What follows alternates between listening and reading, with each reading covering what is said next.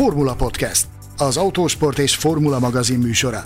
Futam összefoglalók, sztárvendégek, toplisták, minden, ami F1 és autósport. A Formula Podcast virtuális stúdiójában Mészáros Sándor és Gellér Figerkő.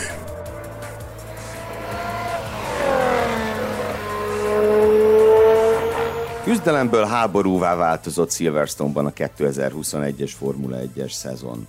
Erről fogunk beszélgetni a következő egy-másfél órában Mészáros Sándor barátommal. Nagy szeretettel köszöntelek titeket, én Gellérfi Gergő vagyok a Formula Podcast futamértékelőjében, velem szemben pedig Mészáros Sanyi, állandó beszélgető partnerem és drága barátom. Szia Sanyikám! Hello, szia, üdvözlöm a hallgatókat!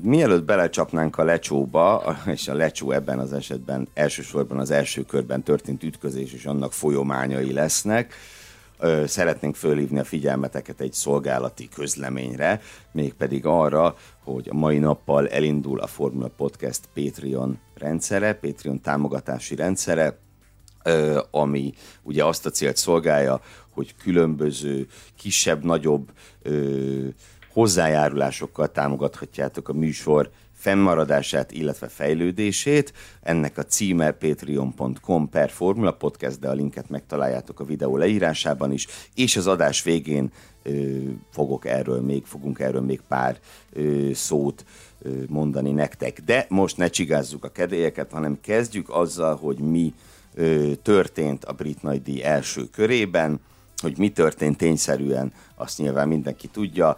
Ö, Lewis Hamilton első és Max Verstappen hátsó kereke találkozott, és Verstappen a falban, majd később a kórházban kötött ki.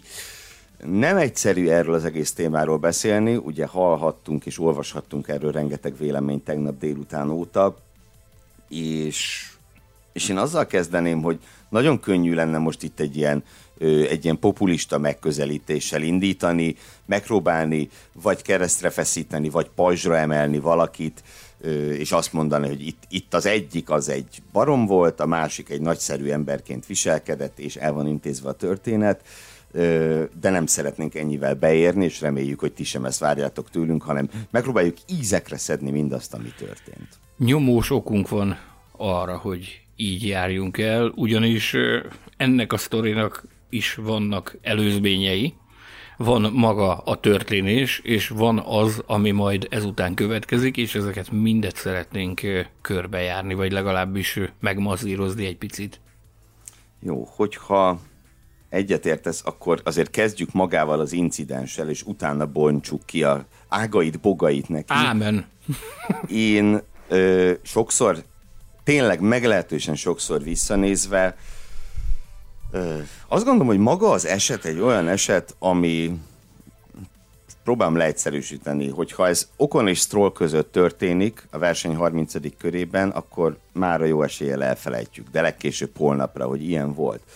Maga az eset nem volt egy, egy rendkívüli dolog, egy talán kisé, véleményem szerint kisé optimista előzési kísérlet, egy hasonlóan kissé, közepesen nagyon agresszív védekezés, amiben egy, egy ilyen szituációban egy minimális kis, ö, kis megcsúszás, kis alulkormányzottság pedig pont elég ahhoz, hogy kész legyen a baj, és a baj attól lett ilyen nagy, hogy egy, egy nagyon-nagyon gyors kanyarban történt az eset, de, ö, de, de önmagában mégis egy olyan incidensről van szó, ami azért megesik. Tehát, hogy előzés közben összeér két autó, hát ilyet azért elég gyakran látunk.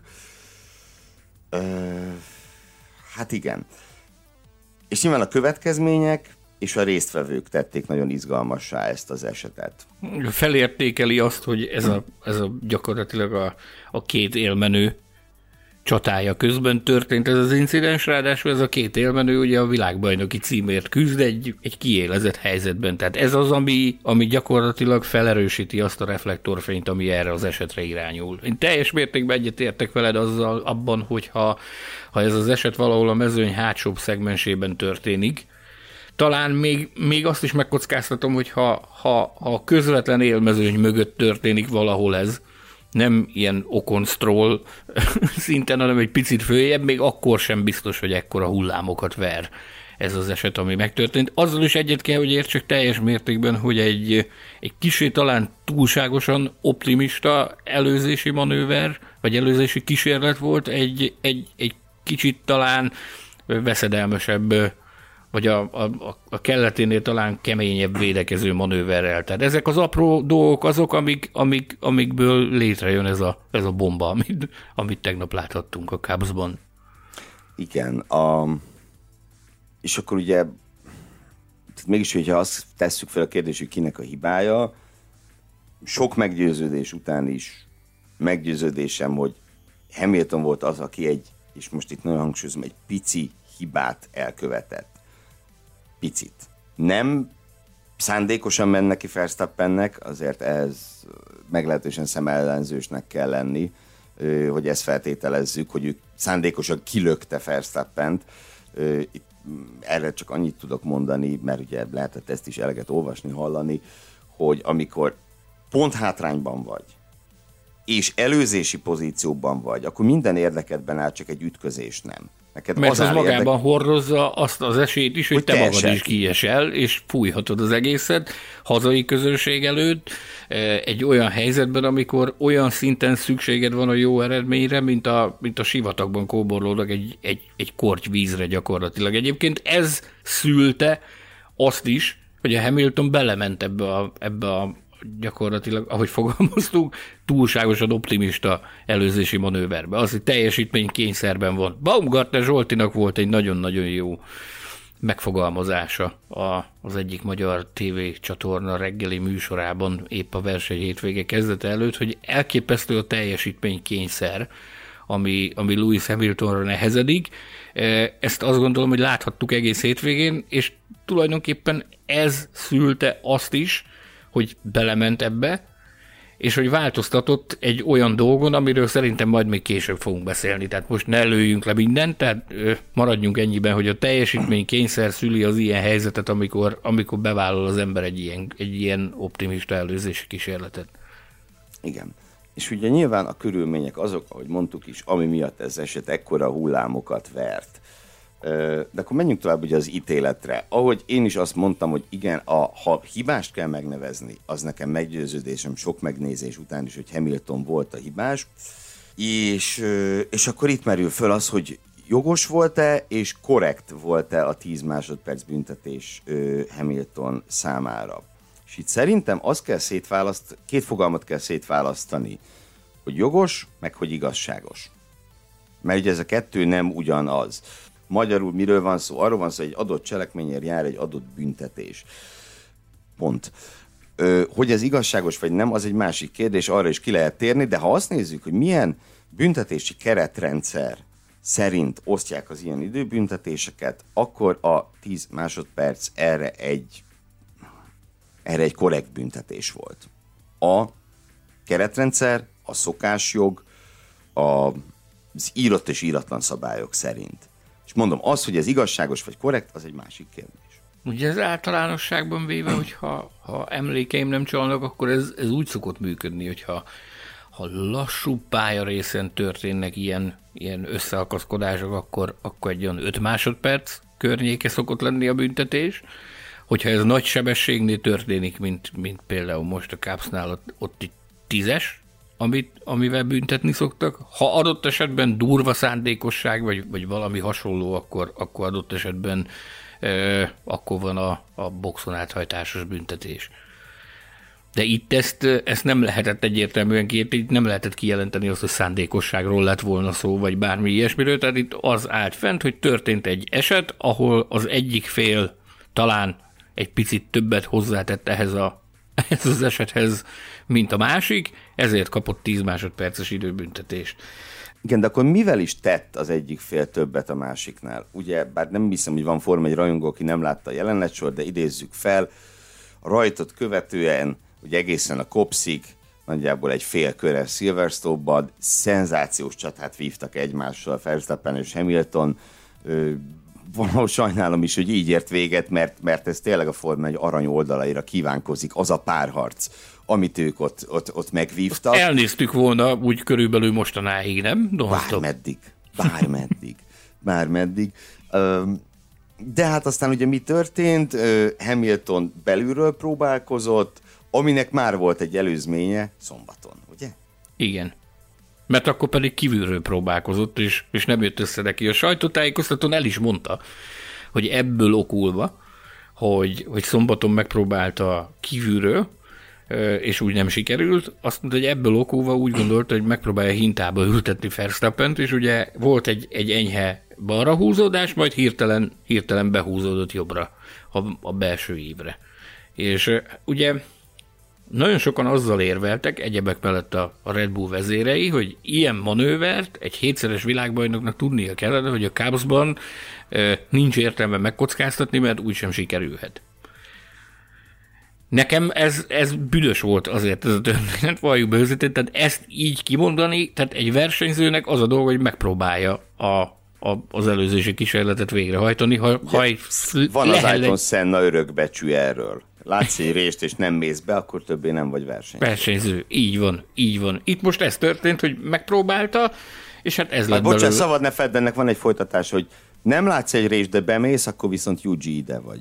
Annak idején ez tovább. Na mindegy, bocsánat. Öreg, öreg versenyzők mondásai, nem? Ja, ja versenyzői közmondások. Szóval meg, meglátta Hamilton ezt a lehetőséget, hogy, hogy ezzel, ezzel próbálkozzon, és, és próbálkozott. Ugye itt ez nagyon megosztja a véleményeket, hogy ez, ezt jól tette, vagy nem jól tette. Tehát, hogy volt-e értelme ennek, vagy nem volt értelme ennek. Én magam azt az álláspontot képviselem, hogy miért ne próbálhatta volna meg. Meg kellett próbálnia, nem? Ebben meg a helyzetben. próbálni. Ebben a helyzetben. Ugye itt ebből kifolyólag jön az, hogy hogy akkor hogy is zajlott ez, meg mint is zajlott ez, hogy, hogy lehet-e azt komoly előzési kísérletnek tekinteni, amit, amit a Hamilton végrehajtott, vagy nem lehet komoly előzési kísérletnek tekinteni, amit, amit Hamilton végrehajtott Verstappen ellen. Tehát ugye, hogy mennyire voltak egymás mellett. Itt ez egy, ez egy nagyon komoly kérdés volt ebben, a, ebben az incidensben, hogy mennyire volt Hamilton valójában Verstappen mellett.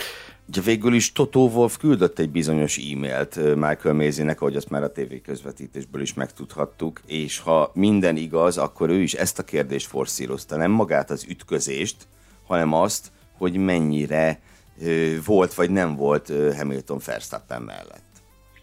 Igen, igen, ugye ez egy, ez egy kardinális kérdés ebben a történetben. Nagyon sok olyan kommentet láttunk, ahol azt mondták, hogy át egyáltalán nem volt mellette, meg nem volt előrébb, meg, meg innentől fogva ez kizárólag emiatt az ő, az ő hibája. Hallottuk ezt is, hogy Wolf e-mailt küldött, és az is kiderült, gyakorlatilag szimatoltunk utána egy picit, hogy mi is volt ebben a bizonyos e-mailben, amit, amit küldött Michael Mézi versenyigazgatónak, és ebből kiderült, hogy az év eleje óta létezik egy, hát minek nevezzük, kiskáténak? Egyfajta ajánlás a, a stewardok részére. Ajánlás, mint a kalózeskü, hogy nem törvény, de azért ajánlás. Ajánlás, hogyha nem akarod elveszíteni a jobb karodat például. Igen. És ebben az, tehát ez az ajánlás ez kifejezetten az ilyen előzési kísérletekre vonatkozik. Tehát, hogy mi minősül előzési kísérletnek, meg mikor, mikor tehát ez elősegítve a, a, az ítélkezést. És bár mi magunk a saját szemünkkel nem láttuk ezt a dokumentumot, de, de általunk mértékadónak tartott forrás viszont látta ezt a dokumentumot, és azt mondta nekünk erről, hogy, hogy ebben gyakorlatilag az szerepel, még fényképpel is van illusztrálva, hogy egy ilyen helyzetnél, amikor, amikor egy, egy, van egy támadó autó és van egy védekező autó, hogyha a támadó autónak gyakorlatilag a, a az első tengelye, az, az legalább a, a védekező autónak a hátsó tengelyével egy vonalban van, azzal már kimeríti a, a, a significantly overlap fogalmát, igen, Tehát az, hogy az, jelentősen mellé került. Jelentősen mellé került. Így van, hm. így van, így És van. ez itt megtörtént, ez nem kérdés. Ez itt megtörtént. Ez, kamerából ezt látod. Így van, így van. De ugye nagyon sokan azt mondták, hogy emiatt ez egy fú, vakmerő, meg Isten tudja milyen, ez egy kamikáze kísérlet volt, amit a, amit a Hamilton csinált. Tehát vakmerő? Ez a... Tudod mit? Az, de nem ezért nézzük a Forma 1-et? A vakmerő előzésekért? Ez az egyik dolog, a a másik pedig, ami miatt óvaintenénk mindenkit attól, hogy itt elhamarkodottan keresztre, feszí, keresztre feszítsen bárkit is, az pedig az az első körös szabály gyakorlatilag, amiről nagyon sokat beszéltünk már. Tehát van ez a filozófiája a a stewardkodásnak, hogy let them race, engedjük őket versenyezni. Erről is nagyon sokat beszéltünk, mert ennek részét kép... kapcsán. Igen. Ennek az egyik alaptétele az, hogy az első körben, ezt több ízben is elmondta a versenyigazgató is, meg, meg az FIA is általában ez hangsúlyozza, hogy az, az első körökben azért jobban engedik az ilyen tökösebb manővereket, mint, mint a verseny későbbi szakaszában. Tehát ezért nem lehet nem lehet pálcát törni Hamilton felett, hogy, hogy ebbe a sztoriba belement. Igen, lényegében itt ugye annyi történt, hogy a valószínűleg kicsit túl, túlvállalta magát, mert Verstappen, hogy helyet hagyott neki, az megint egy, azt kell mondjam, hogy egy objektív dolog. Most, tehát most arról beszélve a másik oldalról, hogy miért volt indokolt a büntetés egyáltalán, mert ugye Hamilton pártfogói szurkolói, vagy egyszerűen azok, akik itt neki adnak igazat, meg azt hozták föl, hogy egyáltalán miért kapott büntetést. Mert ott viszont az történt, valóban Verstappen meghagyta neki az egyautóni helyet, és itt ugye tehát a, a, az alapelveknek Verstappen megfelelt, és Hamilton is megfelelt addig a pontig, amíg nem vált ö, alulkormányzottá az autója. Ugye azt is, ha kockáról kockára nézzük, megvan az a pont, amikor ami kivált. Elkezd sodródni. Elkezd sodródni, de ez nem más, mint egy, mint egy apró pici vezetői hiba, ami akár bele is férhetett volna, a Verstappen nem védekezik agresszíven. Félre ne értés ne essék, de hogy hibáztatom én Verstappen, minden joga megvolt ehhez. Itt két vakmerő ember összecsapását láthattuk, amiben mondjuk úgy, hogy a vétlen fél húzta a rövidebbet, de ez nyugodtan lehetett volna fordítva is. És ugye, mint megtudtuk, azért azt is érdemes hangsúlyozni, a csapat maga is elismerte, hogyha nincs a piros zászló, akkor ez 0-0. Tehát akkor Hamilton sem tudja teljesíteni a brit nagydíjat óriási mázlia volt a piros zászlóval. Ezt el kell ismerni, de ez nem valamiféle világméretű összeesküvésből következik. Nagyon szépen le van írva többek között a formula.hu-n is, hogy miért volt muszáj elrendelni a piros zászlót. Biztosság mindenek felett. Pont. Ez, ez nem lehet kérdés.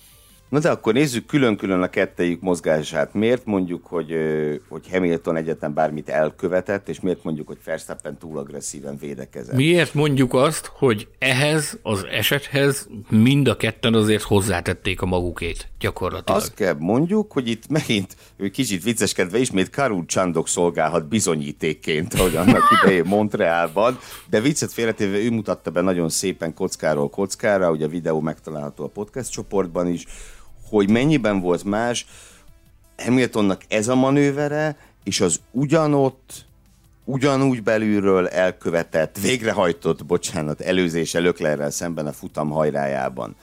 Ö, ahogy párban nézzük őket, azt látjuk, hogy a Hamilton autójának is más a mozgása a két esetben, de Verstappen és Lökler autójának is nagyon más a mozgása a két esetben. Kezdjük talán Hamiltonnal. Ugye ott a probléma, ahogy már azt említettük röviddel ezelőtt, az az volt, hogy, hogy elkezdett sodródni befelé az autója. Legyen ez vezetői hiba, legyen ez alulkormányzottság, legyen ez akármi, tehát ő elkezdett befelé mozogni. Lehet látni a különbséget a belső ív és a, a Hamilton autója, hogy távolodik egymástól. Ugyanakkor a, a, a Red Bullnak, a Verstappennek az onboard videójából az tisztán látszik az, hogy hogy áll a kormány ebben a, ebben a pillanatban. Látszik az is, hogy hová néz, tehát kellett, hogy lássa, hogy ott van mellette Hamilton. És ugyanakkor tisztán látszik az is, hogy mennyire agresszív mozdulattal fordít be. Tehát nekem az volt a személyes benyomásom, és nem csak nekem, hanem tudom, hogy neked is, sőt, Károncsámnak is az volt a benyomása, hogy, hogy mind a ketten arra brazíroztak, hogy majd a másik úgy is elveszi. Tehát ez egy, egy, ilyen, egy ilyen tökösségfaktor ö, méregető sztori is volt ez, hogy akkor... akkor... Mentek szembe egymással az autóval a töltésen, ki fog Igen, igen, Aztán igen. senki. Mint egy, piszt, mint egy pisztoly párbajnál, hogy akkor majd lesz valami. Tehát minden mindegy alapon ezt, ezt tegyük oda, és, és majd meglátjuk, hogy mi sül ki belőle. Tehát és én... szerintem itt fontosak az előzményei nagyon ennek az incidensnek. Így van, így van. Mert ugye, ha jól emlékszem, ha jól emlékszem, Imolában kezdtük. Imolában mondtuk először, hogy ebből csattanás lesz egyszer. Mégpedig mikor? Imolában a rajt után? A tamburellónál. A után Hamilton engedett. Így van. Így van. Én akkor ott úgy fogalmaztam, hogy ez egy, ez egy kalkulált kockázatvállalás volt a Verstappentől, mert hogy arra brazírozott, hogy majd a Hamilton elveszi, és bejött neki. Ugye akkor, akkor elvette, lehúzódott, azt a csatát Verstappen megnyerte. Utána a későbbiekben volt, még láttunk még erre példát bőségesen Barcelonában például, és Portimaóban is. Olyannyira, hogy Hamilton ezt tett rá utalást már a korábbi versenyeken is, ilyen háttérbeszélgetések során, hogyha még egyszer ilyen lesz, hogy, hogy ennyire agresszív támadások ez kitéve, nem fogja, nem fogja elmenni, és nem fog hozzájárulni az előzési manőver létrejöttéhez. Fogalmazunk így. És ezt tegnap is megismételte. Egy Verstappen egy rettenetesen agresszív pilóta, tehát nagyon agresszívan, nem támadta félreértés ne essék, mert nem rossz indulatból mondta, vagy blamálva a másikat mondta, hanem, hanem úgy mondta el, hogy egy, ez, a, ez, a, ez a sajátosság, hogy agresszívan támad, ezt ő visszavezette a fiatal korára. Azt mondta, hogy annak idején, amikor fiatal volt, ő maga is agresszívan versenyzett, tudja nagyon jól, csak azt mondja, hogy a, most már azért ő a, a lehiggadt kategóriába tartozik, és tudja nagyon jó, hogy mi az a kockázat, amit bevállal, és mi az, amit nem. Viszont ugye ebből kifolyólag, hogy teljesítménykényszer alatt van, hazai pályán van, mindenképpen szeretné behúzni nyilvánvalóan az idei világbajnokságot. Egyszerűen most azt mondta, hogy most nem fogom elvenni. És hát azért hallottuk már ilyet az F1 történetében, írta a 1990 Suzuka jut eszembe, amikor Senna előre megmondta, hogy Prost nem fog elsőként elfordulni. Bizony. Vagy ő megy, vagy senki. Vagy senki. Ö, és így ezen a ponton, tehát ö, itt muszáj kitérnem erre egy pillanatra, hogy rengeteg ilyen kiábrándult hozzászólást olvastam, ami, tehát maga a verseny végeredménye miatti kiábrándultságot meg tudom érteni. Valaki Verstappen szurkoló, ezt parha nehéz lehetett megemészteni. Ezt abszolút értem de akik az egész Formula 1, hogy az innentől engem már nem érdekel, meg most már semmit nem ér, stb. Emberek, évtizedek óta hallgatjuk a legendákat arról, hogy amikor Senna meg Prost püfölte egymást, vagy kicsit később Schumacher, Hill ellen, Villeneuve ellen. Itt van. Itt van. Tehát megkaptuk azt, ami, ami nem is tudom, azt mondjam, legendását tette a Senna Prost párharcot, hogy a pályán zajló tehát a versenyzési szituációk mellett bizony ilyen szituációk is ott voltak köztük. Én még a következőt is szeretném mondani, és erről is beszéltünk már korábban.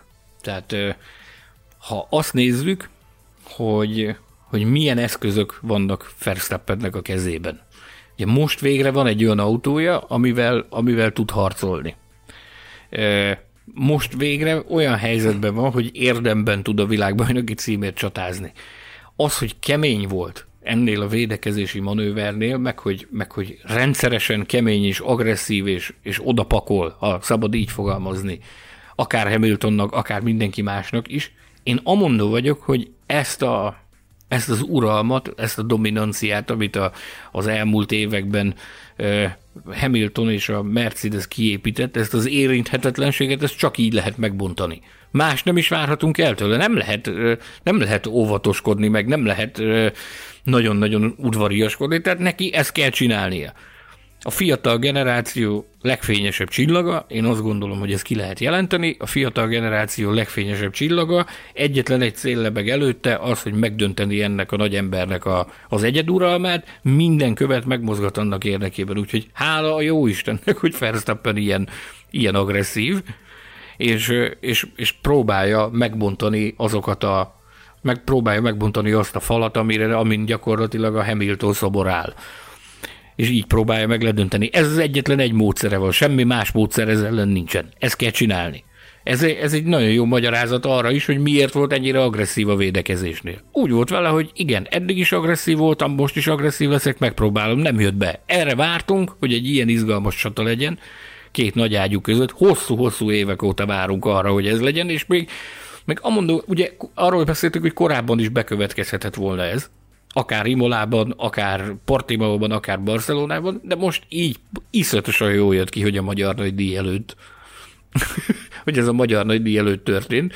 Szeretném látni egyébként azt a, azt a meredeken felfelé ívelő görbét, ami a, az Oszterban Kft-nél a jegyeladásokban tegnapról mára mutatkozik. Remény... Pusmorgunk velük kicsit. Remény, reményeim szerint írtam is egy üzenetet Ariane Frank Mühlenbergnek, a magyar nagy diplomóterének, hogy remélem, hogy a, a jegyeladás az, az főfelé ível, meredeken főfelé ívelő görbét mutatott tegnap délutáni történések hatására, és amikor hajnalban válaszolt, hogy azt én is nagyon remélem.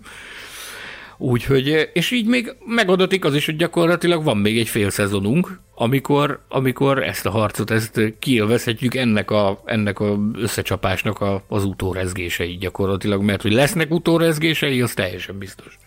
Igen, és akkor talán térjünk is át erre. Ugye nem véletlen fogalmaztam így a bevezetőben, hogy, hogy ez most vált háborúvá. Megvannak ezek a töréspontok, ahogy Hamilton és Rosberg között is 2014 Spa-ban egy nagyon-nagyon határozott töréspont volt. Teljesen más lett utána minden, mint előtte volt. Én azt gondolom, hogy ebben a Verstappen Hamilton, illetve Red Bull Mercedes párharcban e- ez, ez innentől, innentől fog egy szintet lépni, és ehhez szerintem, tehát ez, ez nagyon sok minden hozzátett. Hozzátett Helmut Márkó nyilatkozata, aki gyakorlatilag hát még, még nem is indították újra a futamot, már eltiltást követett Lewis Hamilton Figyelj, számára. közelítsük meg ezt onnan. Én azt javaslom, hogy, hogy mekkora fiesztát rendezett Hamilton és a Mercedes a leintés után, mert nagyon sok Jaj. embernél ez verte ki első körben a biztosítékot. Egyebek mellett nálunk is. Nálam nagyon.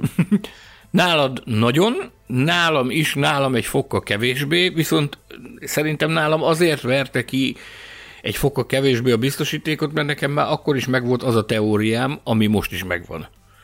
Hallgatunk örömmel. Tehát tényleg Hamilton, mint egy rockstar, nem? Tehát úgy ünnepelt, és ünnepeltette magát a, a, a közönséggel, miközben a versenytársa, aki 51 gés becsapódás után a, a előbb a pályakórházban vizsgálták, majd elszállították Coventrybe egy, egy komolyabb kórházba kivizsgálásra, tehát ő a kórházi ágyon feküdt. És itt elképesztő felhördülés volt a Twitteren, a különböző social média felületeken, itt, itt tényleg beindult a, a daráló, hogy ez, atya úristen, ez megengedhetetlen, meg így, meg úgy, meg amúgy. Az én, az én meglátásom is az, hogy ez, ez tényleg botrány. Ami, és ami... nyilván azért, tehát félrejtésnesség, azért a tény miatt mondjuk ezt elsősorban, hogy a versenytársad, akit mégiscsak te küldtél bele a falba, az a kórházban fekszik éppen. Igen. Tehát önmagában az, hogy valaki a győzelmet úgy ünnepli, ahogy akarja. Lásd, Elio Castro nevez egy más helyzetben persze, hát tőlem izé léggitározni is kezdhet az autója tetején, arra sincs egy szavam se. De a körülmények között ez lehetett volna kicsit méltóság teljesebb, és azt viszont tartom, aztán folytasd kérlek, amit tegnap is írtam a Facebook csoportban, hogy ez viszont szerintem elsősorban nem Hamilton, hanem a csapat felelőssége. Ha akartak volna, és majd mindjárt megbeszéljük, hogy miért nem akartak, de akartak volna, akkor szólhattak volna a levezetőkörönnek, hogy Louis Max amúgy kórházban van, ennek megfelelően ünnepel. Nem, nem? Kéne, nem kéne nagyon izé, körbefutni Silverstone. Igen, partit, partit rendezni. De hogy miért csinálták ezt? Hát embereket, itt, ahogy, ahogy megfogalmaztad a felvezető gondolatból, itt teljes totális háború van. Most már nem csata van, meg, meg, meg, meg csörte van, itt most már szó szerint háború zajlik. Tehát azok után, hogy ami, ami ugye megtörtént az eset, láthattuk a közvetítésben. Christian Horner ütötte, vágta Louis Hamilton. Mi más tehetett volna a Red Bull képviselőjeként?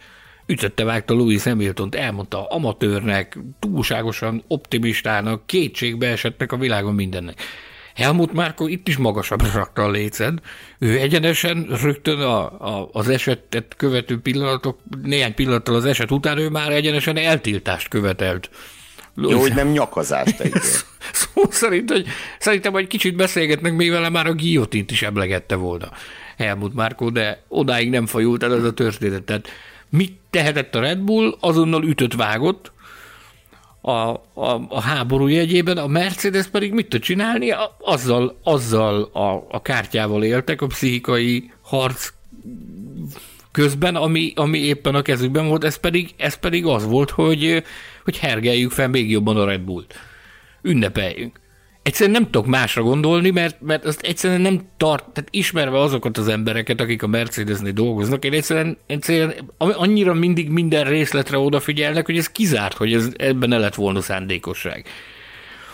És hát nem csak a Red Bull sikerült fölhergelni, hanem Max verstappen is elég alaposan. Egyébként én azt kell mondjam, hogy amit Verstappen ugye kitvittelt, azzal én megint maximálisan tudtam azonosulni, meg az ő, nem tudom, haragjával, de hát lehet, hogy pont ez volt a cél. Pont ez volt a cél. Nekem szent meggyőződésem, hogy ezzel pont ez volt a cél, hogy, hogy hergelni Verstappen. Tehát gondolj bele, egy 51 gés eset után fekszel a kórházba. Az utolsó dolog, ami érdekel, az az, hogy mi a franc történik a pályán, nem?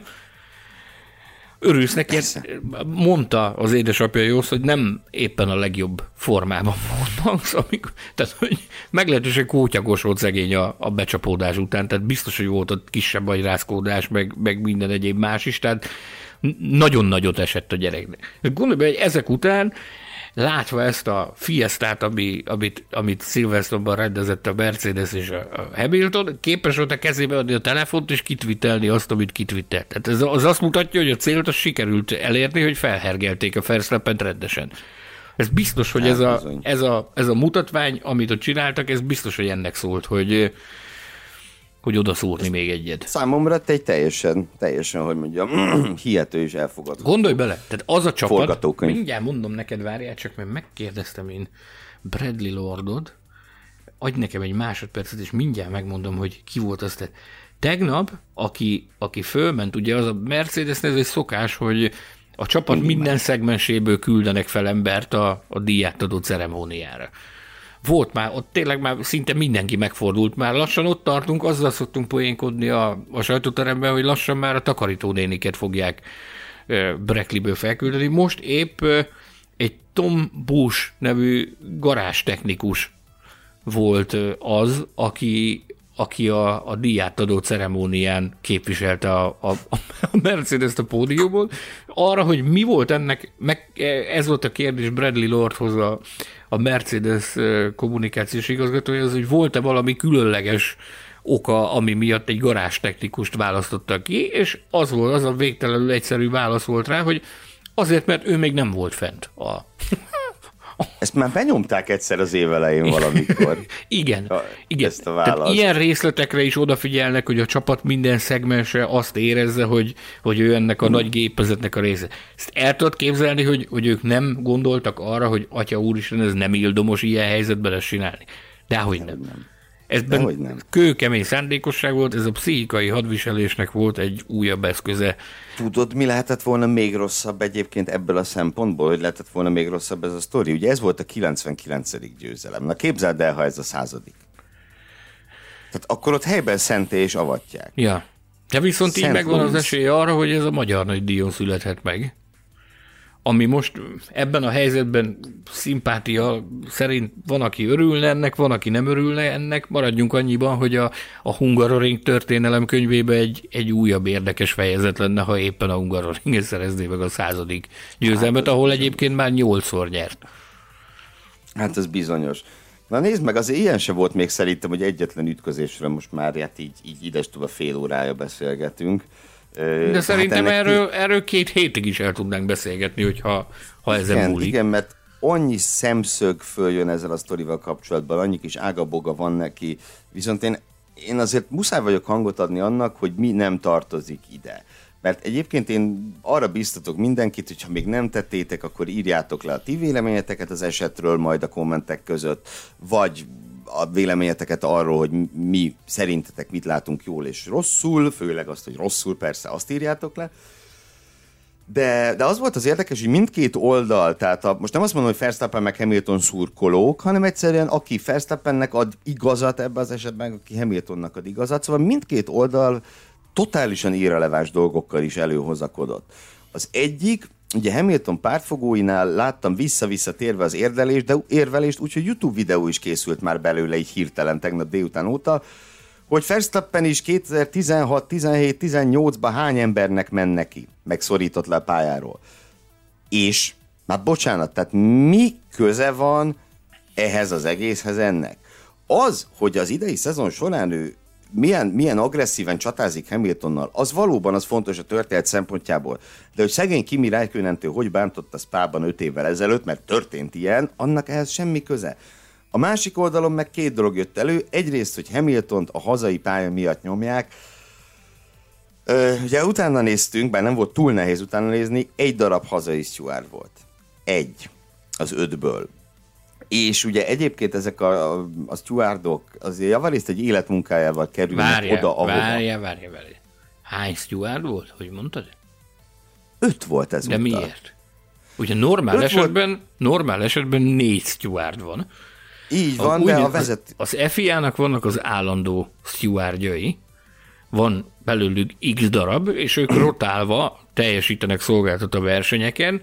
Az alapértelmezésben négy fős ö, sportfelügyelői testületből ugye fixen az övék az egyik.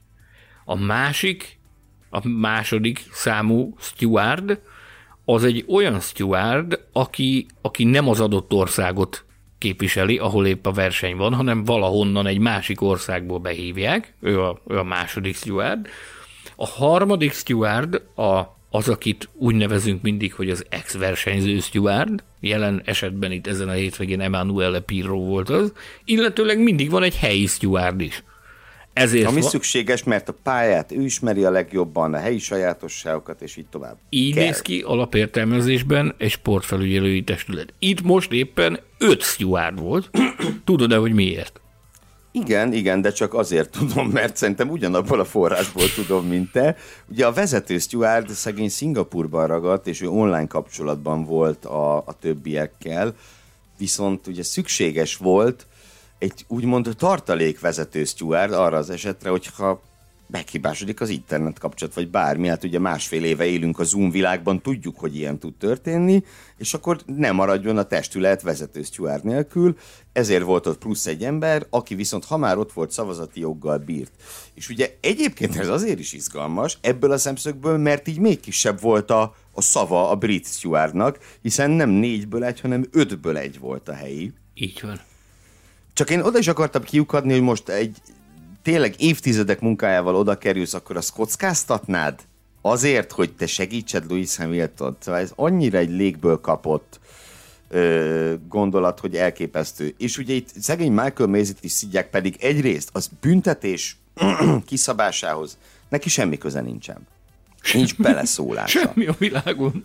A piros zászlót pedig valóban ő rendelte el, de az tényleg nagyon szépen ki lett fejtve, hogy miért. A gumifal is sérült volt, plusz nem lehetett tudni, hogy biztonságos-e, biztonságos-e Max Verstappen autója.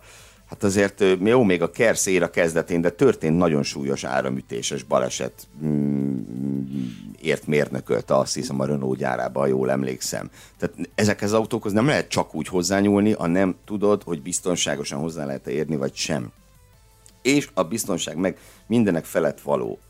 Szerintem ez tényleg nem lehet kérdéses. Ahogy számomra az sem kérdéses, hogy ennek a sztorinak, és bocsánat, de muszáj fölhoznom, hogy semmi közel Lewis Hamilton bőrszínéhez. Tehát olyan szinten elszabadult ez, a, ez az, nem is tudom minek nevezzem, rasszista álmokfutás mind a magyar, mind a nemzetközi közösségi médiában, és sajnos valamelyest a mi Facebook csoportunkban is, hogy az valami elképesztő. És és én tényleg azt, első reakcióban is azt írtam, hogy a vezetését kritizáld már, ne a bőrszínét. Hát, mert, mert már csak azért is, mert onnantól szerintem az érvek megsemmisülnek. Tehát ha az az érv ellene, hogy fekete, akkor onnantól hogyan lehet magát a helyzetet elemezni, hogyan lehet bármilyen normális vitát lefolytatni, sehogy. Hagyjuk. És, és én tényleg nagyon örülnék, mert a világot nem lehet megváltoztatni, sajnos, de az nagyon örülnék, hogyha a Formula Podcast Facebook csoportból tényleg távol maradnának az ilyen ember alatti megnyilvánulások. Így Most van. ez puszáj volt elmondani. Csak egyet tudok érteni ezzel az állásponttal. Na, kérem, hát akkor így a műsoridő előre haladtával kezdjük el az adás második blokkját, ahol beszélgetünk kicsit a, a, mm, a, a hétvége kiemelkedő produkcióiról, akár fölfelé, akár lefelé, és hát kezdjük szokás szerint a Best Followers külön díjjal, ugye a Formula Podcast Facebook csoport tagjai, az állandó követő táborunk által megszavazott hétvége legjobbja díjjal. amit ezúttal Charles Leclerc kapott meg, és ezzel egyáltalán nem tudunk, és nem is akarunk, és nem is fogunk vitatkozni. Charles Leclerc egészen elképesztő teljesítmény nyújtott ezen a hétvégén, ö, és őszinte leszek, a szívem szakadt meg, hogy nem nyerte meg ezt a brit nagydíjat, és nem azért, mert így Hamilton nyert, hanem, hanem azért, mert ö, ez, a, ez a produkció, ez tényleg egy futamgyőztes produkció volt, ahogy volt. Ö, gyönyörűen osztotta be a, a rendelkezésre álló erőforrásokat. Azért meg kellett neki küzdeni egy technikai problémával a, a versenyeső szakaszában, így is maga mögött tudta tartani Louis hamilton hogy köhögött a motorja. Bámulatos volt az egész, és, és hát ez amikor lekiszállt az autóból, jól látszott is rajta, hogy, hogy itt most nem tud örülni a második helynek, mert ezt ő is úgy élte meg, hogy itt egy győzelmet veszített el. Nekem az volt a benyomásom egyébként, imádtam, hogy mennyire realistán kezelte a helyzetet Lökler. Ez volt a, ez volt a leginkább meggyőző, amellett, hogy vezetett nyilvánvalóan, de, de ez, ez különösen érdekes volt, és nagyon-nagyon szimpatikus volt az, hogy mennyire realistán reagálta le ezt, hogy volt esélye a futamgyőzelemre, de nem jött össze. Azt mondta, hogy ha ezt valaki néhány héttel ezelőtt azt mondja, hogy itt Silverstone-ban, akár mondjuk Spielbergben, két héttel ezelőtt valaki azt mondta volna neki, hogy itt, itt érdemi eséllyel fog harcolni a győzelemért, azt mondta, nem hitte volna el konkrétan. És nem azt, nem azt láttam rajta, hogy kesereg amiatt, hogy úristen nem sikerült, meg elszalasztottuk a futamgyőzelmet, hanem, hanem inkább azt láttam rajta, hogy a fenébe itt voltunk, megpróbáltunk, nem jött össze, de milyen jó második helyen végezni. Egy ilyen, egy ilyen hosszú, íséges időszak után újra, újra dobogón állni, és tulajdonképpen ő ezt azzal is nyomatékosított, hogy azt mondta, hogy ez a dobogós eredmény, ez a második hely az egyik legjobb, legér, legjobb és legértékesebb dobogós helyezés, amit, amit a pályafutása során elért. Azért ezek durva szavak egy, egy többszörös futamgyőztes pilótától, nem? Hát igen, igen, igen, igen. Többszörös futamgyőztes és kilencszeres polpozíciós versenyző, tehát azért vannak, vannak már ott eredmények, de én azt hiszem erre tényleg, tényleg joggal lehet büszke arra is, hogy, hogy, hogy meg tudta maga mögött tartani hamilton az első etapban, arra, hogy Valtteri Bottasnak esélye nem volt vele szemben, és most itt nem, nem a Bottas ekézésbe akarok belemenni, mert itt most szerintem elsősorban arra volt hogy Lökler volt ennyire jó. Mert Hamilton is nagyon, nagyon megizzadt vele. Érted, ha pár hete Lökasztellé után, vagy, az, vagy a Steyer nagydi után ezt mondjuk, hogy Hamilton 10 másodperc hátrányból, már ugye tekintsük a 10 másodperc büntetés, 10 másodperc hátrányból, épp hogy el tud kapni egy Ferrari-t rezgőléccel, Hát én ezt elnéző félmosolya nyugtáztam volna ezt a kijelentést. Ugye voltak neki ezek a, ezek a motor mizériái menet közben, tehát ezt gondolj bele, hogy, hogy az mennyire borzasztóan nehéz kezelni menet közben mondják neki kapcsoló, hogy A56 állásban, meg atya úristen, tehát azt, azt a stresszt ott megélni az autóban, és, és nagyon-nagyon erős. Tudtuk eddig is, hogy hihetetlenül erős fejben, bár azért voltak érték azért őt kritikák a, az elmúlt évek során, hogy, hogy bizonyos pillanatokban azért meginog, de ezt most nagyon szépen lehozta. Én azt gondolom, hogy, hogy teljes joggal jár neki ez a, ez a titulus. Igen, és ne is menjünk messzire, Löklertől egészen csak az autójáig menjünk hogyha a hétvége meglepetését keressük, a hétvége meglepetése a Ferrari, annak is a versenytempója különösképpen. És induljunk el tényleg Lökasztellétől, ahol egyszerűen gyalázatos volt a Ferrari produkciója. Full Bentley. Össze is rugdostuk őket, meg is érdemelték, és, és hát ahhoz képest különösen megdöbbentő. Ugye Ausztria már jobb volt, de, de az is csak jobb volt, és nem jó amit Ausztriában láttunk tőlük, és itt viszont nem csak Lökler volt kiemelkedő, hanem Sainz is. Ugye csináltunk egy élő közvetítést a sprint futamot, bocsánat, sprint kvalifikációt követően a Formula Podcast Facebook csoportban. Egyebek mellett nem... ezért is érdemes csatlakozni hozzánk a Formula Podcast Facebook csoportban, mert időről időre mostanában ilyen kis élő random bejelentkezésekkel is próbálunk tájékoztatást adni, meg, meg, meg a dolgok mögé nézni, úgyhogy aki nem akar az ilyenekről lemaradni, az csatlakozzon hozzánk a Formula Podcast Facebook csoportban. Pontosan, pontosan ezt tudjuk javasolni, és ugye, hogyha valakiben itt hiányérzet marad, Azzal kapcsolatban, hogy a sprint kvalifikációról miért nem beszélünk részletesen, hát egyrészt azért, mert akkor a műsoridő három órás lenne legalább, viszont ott megtettük ezt a videót, tehát nem csak élőben, hanem utólag is visszanézhető a Formula Podcast Facebook csoportban. Na de csak Jó helyben még azért egy verdiktet mondjuk a, a sprintről, tehát azt az álláspontot alakítottuk ki, hogy nem volt vállalhatatlan, egyáltalán nem, sőt, érdekes, érdekes színfoltot hozott, ugye amikor rajt van és versenyzés van, az, az mindig érdekes. Ugye most... Három álló rajtunk volt a hétvégén, ez rekord közeli. Igen. E, nyilvánvalóan megfogalmaztuk ebben a kis élőben azt, hogy mi az, amit szerintünk változtatni kellene, illetőleg ugye más egyéb érdekességeket is csemegésztünk ezzel kapcsolatban. A mi álláspontunk az volt, hogy elsőre nem volt rossz, de majd meglátjuk, hogy mit hoz a jövő. Nem volt rossz, de lehetne jobb is. Ö, igen, igen, igen. Na és akkor a sprint kvalifikáció, ugye onnan jutott eszembe az egész élőzés, hogy ott is kiemeltem azt, hogy Carlos Sainznak a, a szombati produkciója az úgy, az úgy elveszett a közvetítés homályában. Tehát ugye a nemzetközi adásba Sainz emlékem szerint 8 előzéséből egy került be az is lassításban. Mert ugye őt kifocizta a pályáról George Russell, amiért Russell büntetést is kapott, és Sainz nagyon-nagyon hátra esett vissza, onnan kellett följönnie.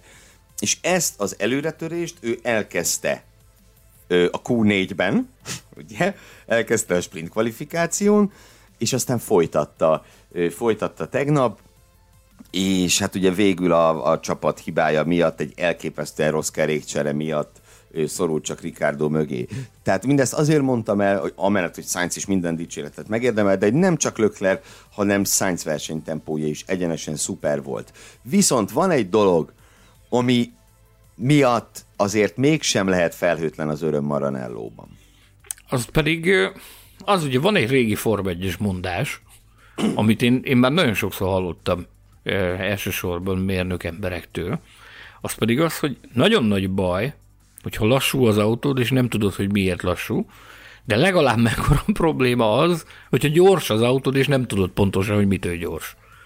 És itt most jelen pillanatban arról van szó, hogy a Ferrari gyakorlatilag egyik pillanatról a másikra táltosodott meg, és hát maradjunk annyiban, hogy nem volt túlságosan meggyőző az a magyarázat, amit, amit hallhattunk tőlük. Én beültem és végighallgattam ezt a, ezt a kerekasztal beszélgetést, amit a futam után tartott Mattia Binotto, Carlos Sainz és Charles Leclerc, de, de csak annyit annyit tudtak mondani, hogy hát nagyon mélyre ástunk az adathalmazban, az elmúlt hetek adataiban, és nagyon, sokan, nagyon sokat dolgoztunk azért, hogy ez így legyen, de exakt, pontos magyarázatot arra, hogy ettől és ettől és ettől váltunk ö, sokkal gyorsabbá, mint amilyenek voltunk a legutóbbi versenyen, ilyen nem fogalmazódott meg. És egy picit az volt a benyomásom, hogy, hogy valójában ők sem nagyon tudják, hogy ez, ez minek tudható be és azt is megfogalmazták, hogy én rettenetesen örülnek ennek, hogy ez így alakult, de, de azt mondták, hogy a realitások talaján kell maradni, és semmiféle garancia nincs arra, hogy ez a magyar nagy díjon is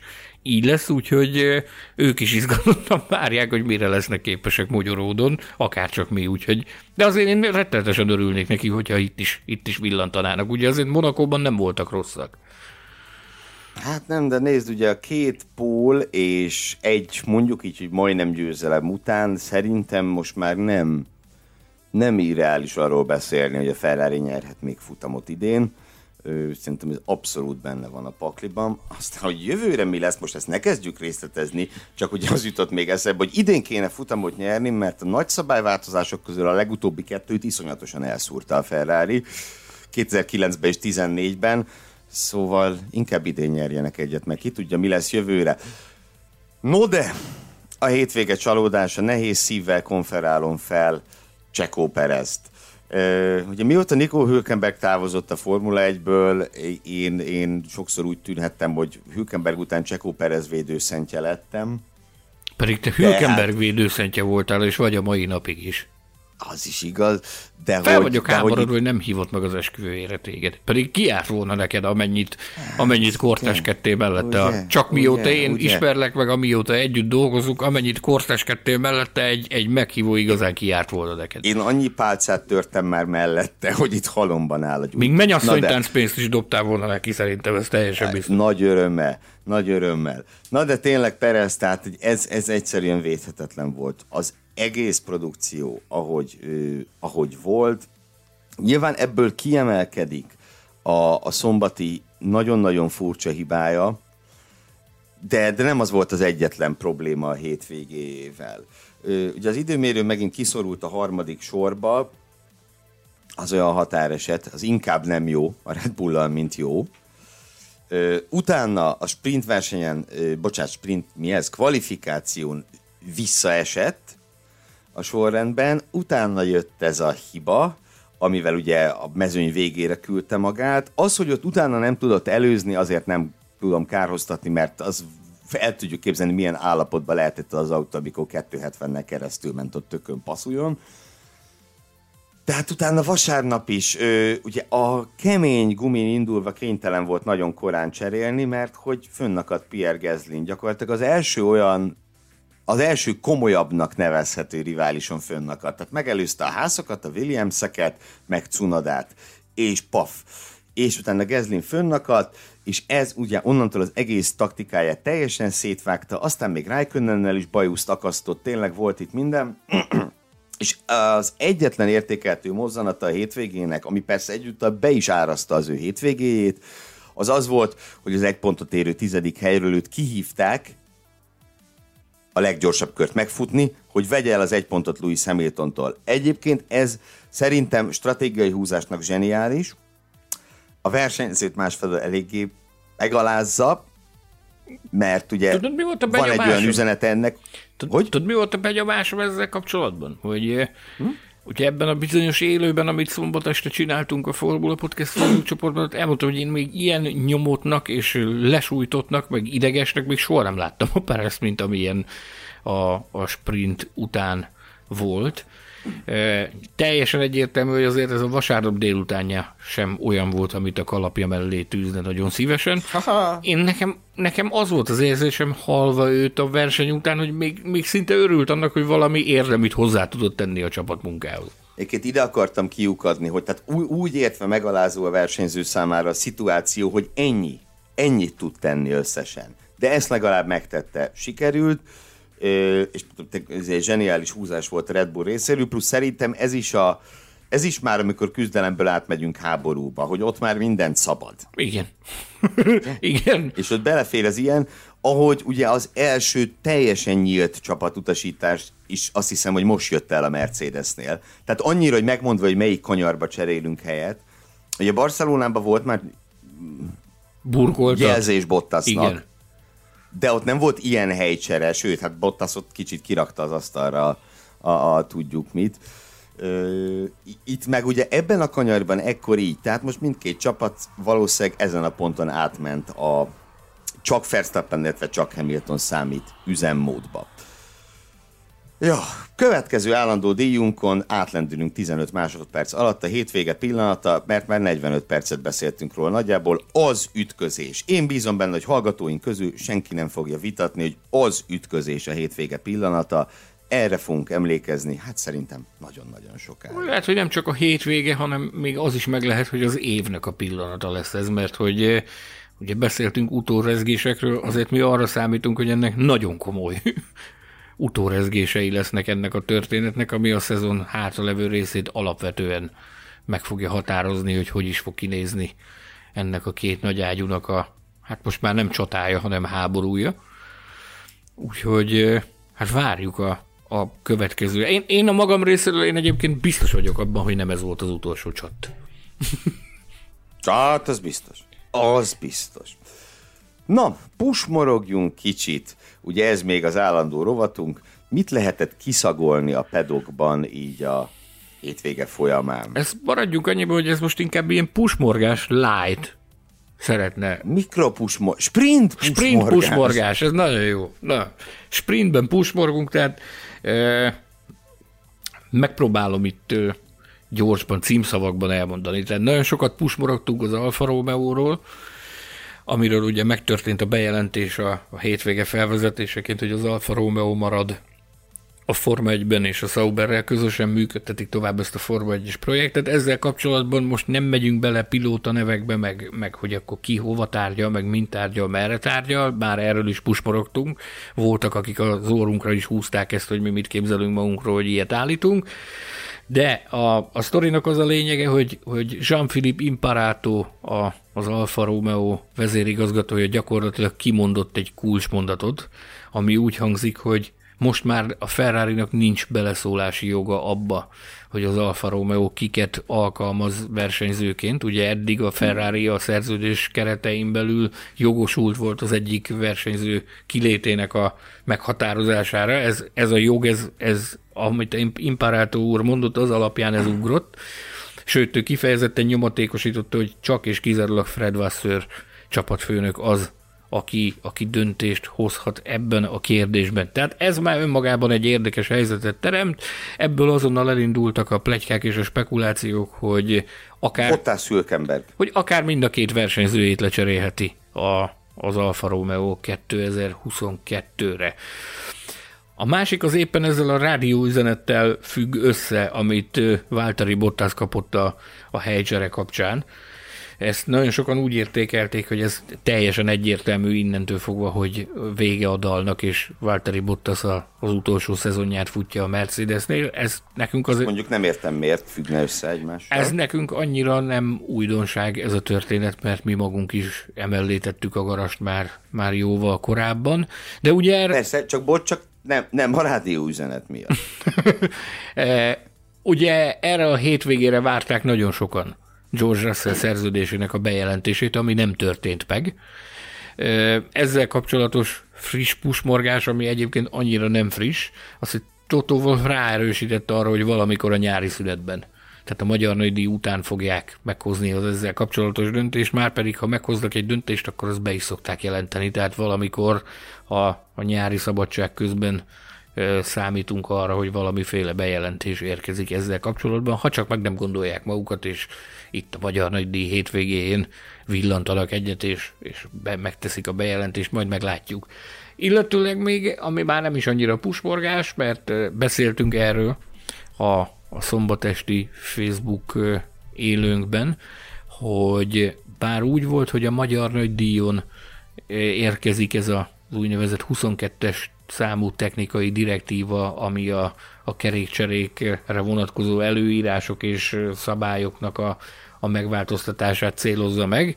Ez, ez kiderült, hogy ez a magyar nagydíjon nem fog megérkezni, ez a, a belga nagydíjon érkezik egy része, Bizonyos részeit majd később fogják valamikor beépíteni a, a, a procedúrába, bizonyos részeit pedig egyáltalán nem fogják beépíteni a procedúrába, tehát ez azt jelenti, hogy a magyar nagydíjon még pontosan abban a ritmusban láthatjuk majd a kerékcseréket, ahogy eddig is.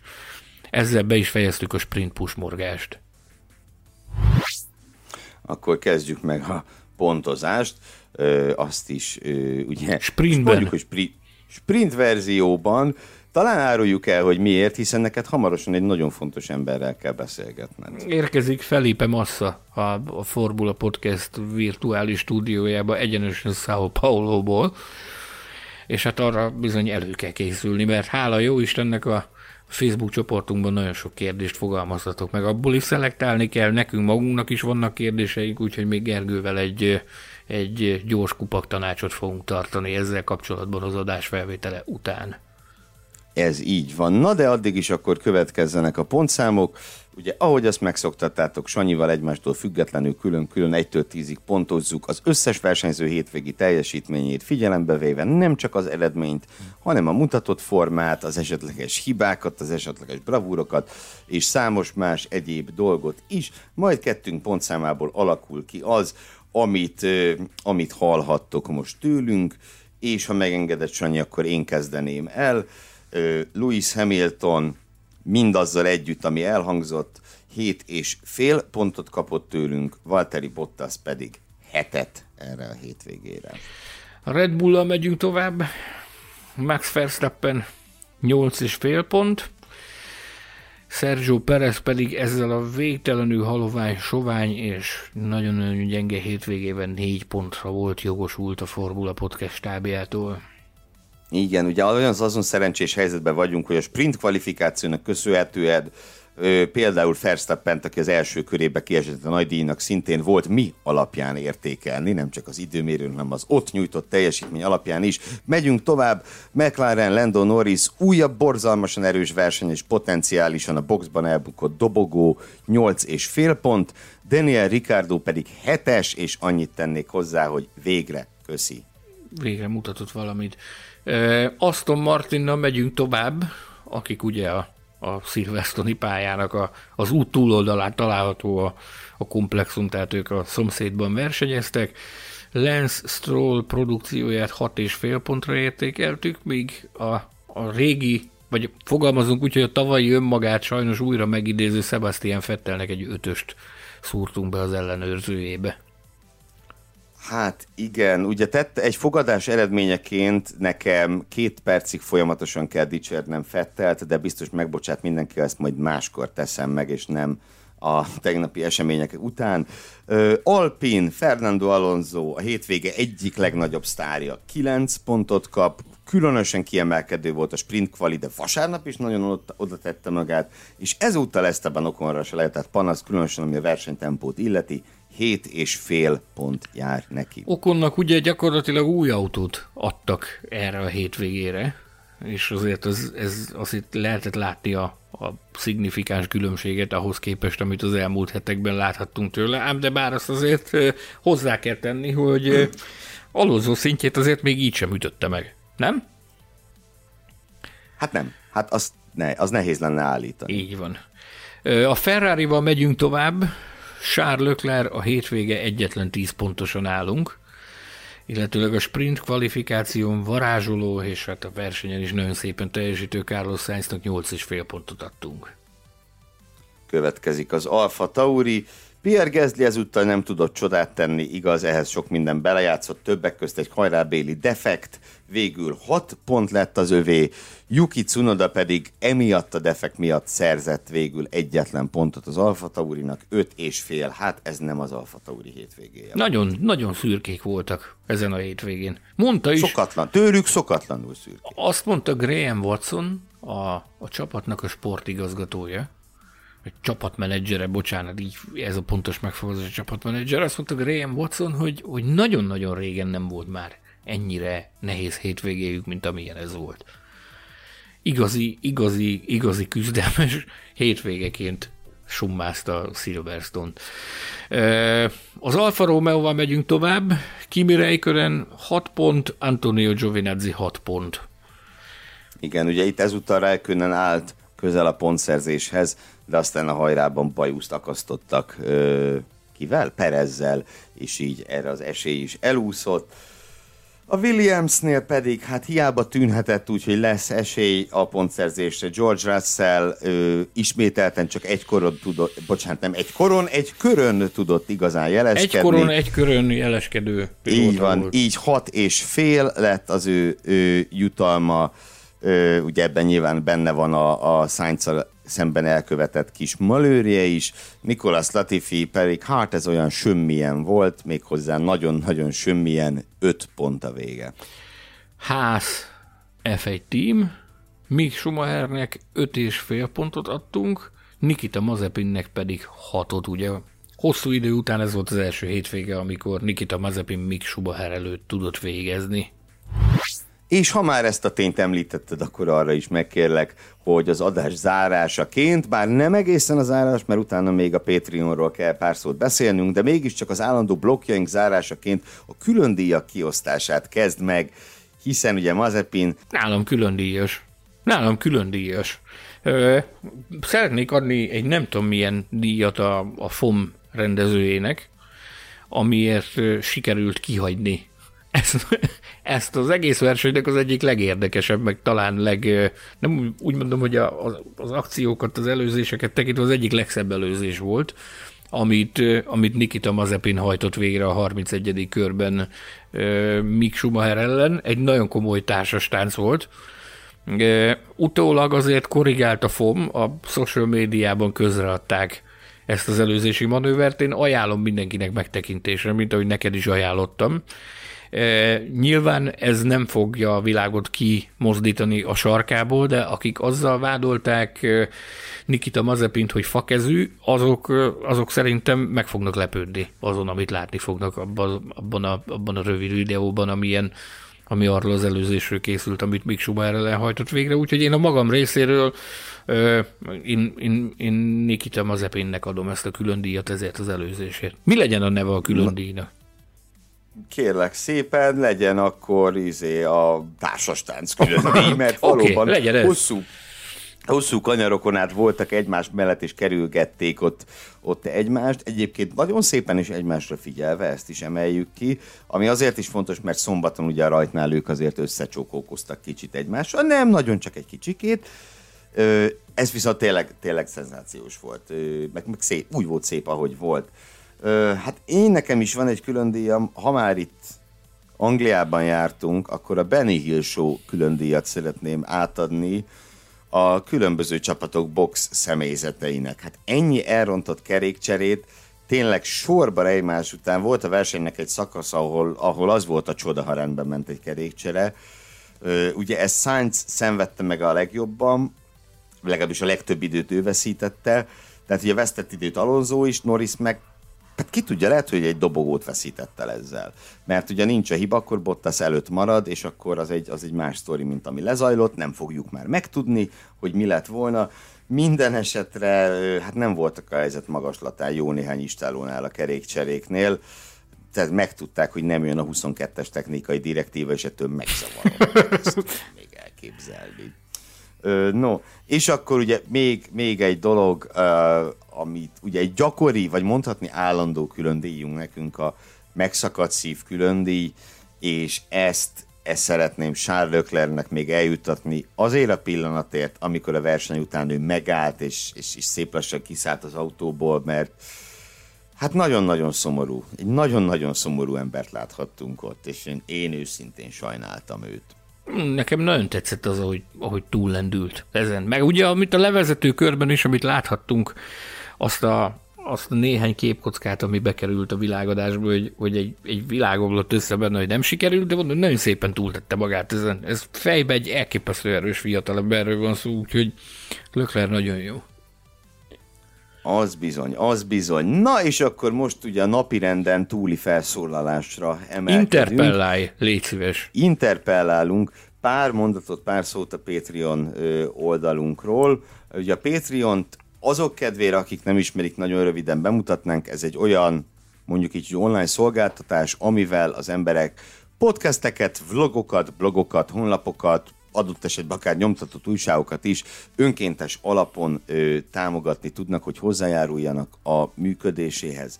Ugye a Formula Podcastnek erről nem nagyon szoktunk beszélni, de ennek azért van egy, van egy előállítási költsége, az adások egy része fizetős szolgáltatásokkal készül, és akkor ott van az, az, az utómunka, az interjúk szinkronizálása, és így tovább. Tehát ennek azért van egy, van egy határozott költsége, nem is beszélve azokról a kollégákról, akik a, a háttérmunkát elvégzik, borítóképek és minden egyéb formájában. És ahhoz, hogy, hogy zavartalanul tudjunk működni, azt még hagyja, hogy zavartalanul tudjunk működni, de bizonyos szempontokból fejlődni, előrelépni is tudjunk, ahhoz ö, hát ugye szükséges Betlen Tamás kedvenc témája, ami nem más, mint a pénz. Ö, na most, ha úgy látjátok, hogy amit mi csinálunk, az támogatásra érdemes, és módotokban is áll ezt megtenni, akkor azt nagyon megköszönjük, hogyha ellátogattok a patreon.com per Formula Podcast oldalra, ott lesz a link mindenhol, ahol kell, és ott kiválasztjátok a számotokra megfelelő összegű támogatást. Nagyon fontos leszögezni, hogy természetesen ez nem elvárás senkitől. Mi is a valóságban élünk, tudjuk, hogy nagyon sok embernek ez nem fér bele, és éppen ezért egy dolog biztos nem lesz, olyat nem fogunk csinálni, hogy adások csak azok számára lesznek elérhetőek, akik fizetnek érte. Tehát a Formula Podcast ingyenes, az is volt, és az is marad.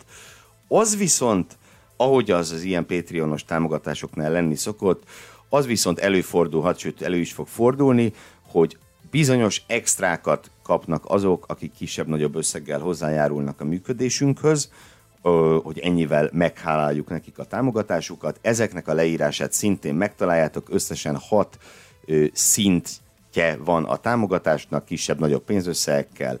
Nézzétek meg, ha kérdésetek van, nyugodtan írhattok nekünk. Azt kérném, hogy ne privátban, a podcastkugacformula.e-mail címre írjatok, az a tuti, akkor mindenki látja.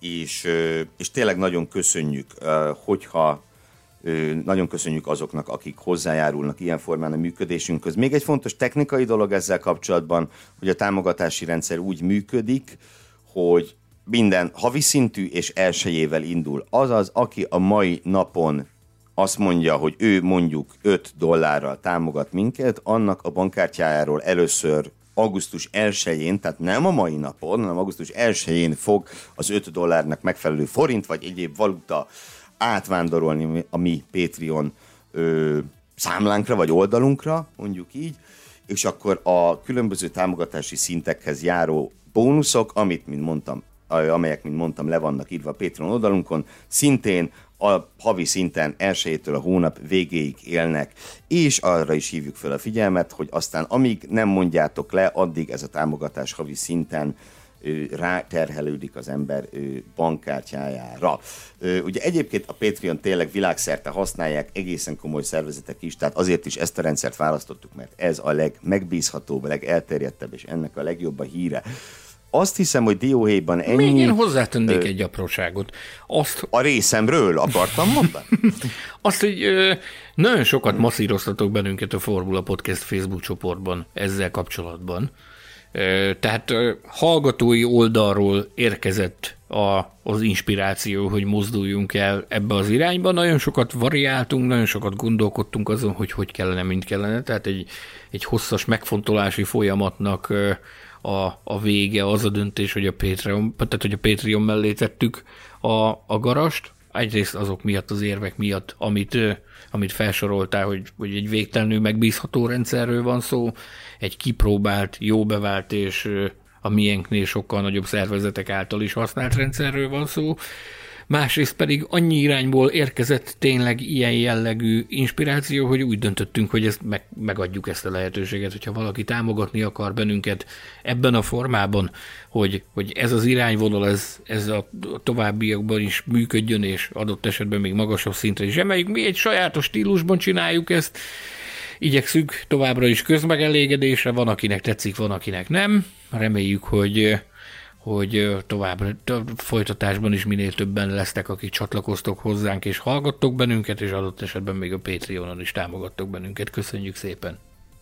És ugye az átláthatóság jegyében ezt azt is mondjuk el, hogy egy egészen idáig, most már 16 hónapja, ha jól nézem a naptárat, ugye ez gyakorlatilag nulla forintból bevétel, hirdetés, minden egyéb nélkül csináltuk. Igen, a YouTube-on vannak reklámok, bár innentől, ha minden igaz, kevesebb lesz, ezt is megígérhetem, de hát a YouTube reklámok azok az adások költségeinek töredékét fedezik csak. Tehát másfelől, hogy alapvetően nem, nem bahamai nyaralásra tervezünk az összeget költeni, bár nagyon szívesen mennék a Bahamákra, de nem ezt az összeget nem erre szervezzük költeni hanem mindazokra, amikről beszéltük. Szóval nagyon-nagyon köszönjük, hogyha, hogyha ránéztek az oldalra, és azt is, hogyha szándékotokban és módotokban áll, akkor egy kisebb-nagyobb összeggel támogatjátok a Formula Podcast működését. Nagyon köszönjük, hogy velünk tartottatok. Ma ennyi volt mára, de a héten a terveink szerint, hogyha semmi nem jön közbe, akkor jelentkezünk még adással, amiben egy exkluzív beszélgetés hallhattok Felipe Masszával, amelyben többek között a Formula Podcast Facebook csoportban föltett kérdések közül is jó néhányra válaszol majd a brazil legenda és természetesen ebben a műsorban mi magunk is beszélgetünk arról a pilótáról, akit Hát nekem az volt a meggyőződésem, a volt versenyző, akit nem lehetett nem szeretni, az ő volt. Na de erről majd legközelebb. Mára köszönjük szépen, lépjetek be a Formula Podcast Facebook csoportba, ha még mindig nem tettétek volna meg. Nagyon nagy szeretettel kérünk titeket arra, hogy olvasgassátok az Autosport nem, hanem a formula.hu-t, és az Autosport és Formula magazint is egyébként, amivel kapcsolatban így műsoridőn túli dicséretet még ki Tényleg, kell külön díj. Külön díj Betlen, Betlen Tamásnak. Tamásnak. Így van, aki, aki ugye még vitába is szálltam vele, an- annak okán, hogy Charles Leclerc került a, a legutóbbi számú címlapjára, kérlek szépen, Betlen Tamás nem csak a múltban lát jó, hanem a nagy jövendő mondó is, ugyanis ez egy potenciálisan egy olyan teljesítmény volt Leclerc-től, amivel címlapot érdemel, úgyhogy respekt, Amit címlapot respekt az elnyűhetetlen főszerkesztőnek, aki, aki a jövőbe látott, és, és bevizionálta ezt, hogy Leclerc megérdemli a címlapot. Nézd, ahogy a Formula 1 Nostradamusa Eddie Jordan, úgy a Formula Podcast Nostradamusa Betlen Tamás. Egyértelműen Így van. Szeretettel üdvözöljük az elnyűhetetlen főszerkesztőt így a távolból is. Szóval keressétek az újságárusoknál az Autosport és Formula magazin Charles Leclerrel a címlapon. Ezen kívül ugye van nekünk tévéműsorunk, egyébként Instagram oldalunk is van, szóval mindenféle dolgainkat megtalálhatjátok, és akkor így az állandó elköszönés része lesz most már az is, hogyha esetleg van kedvetek, akkor nézzetek rá a patreon.com per Formula Podcast oldalra, hogy ott ő, miket találhattok. Ennyi volt mára. Nagyon köszönjük Hilbert Péternek a, ö, a hasznos segítséget, valamint Fűzi Andrisnak nem kevésbé, amit az utómunka, illetve a borítókép elkészítésében nyújtottak a számunkra, és mielőtt még jobban belebonyolódok ebbe a mondatba, inkább elköszönök, maradjatok velünk a továbbiakban is. Sziasztok! Jövünk még a Magyar Nagydíj előtt, sziasztok! Hallgass meg korábbi műsorainkat, valamint iratkozz fel ránk Spotify, Google, Apple Podcast vagy más csatornáinkon. A linket megtalálod a leírásban, illetve a formula.hu weboldalon.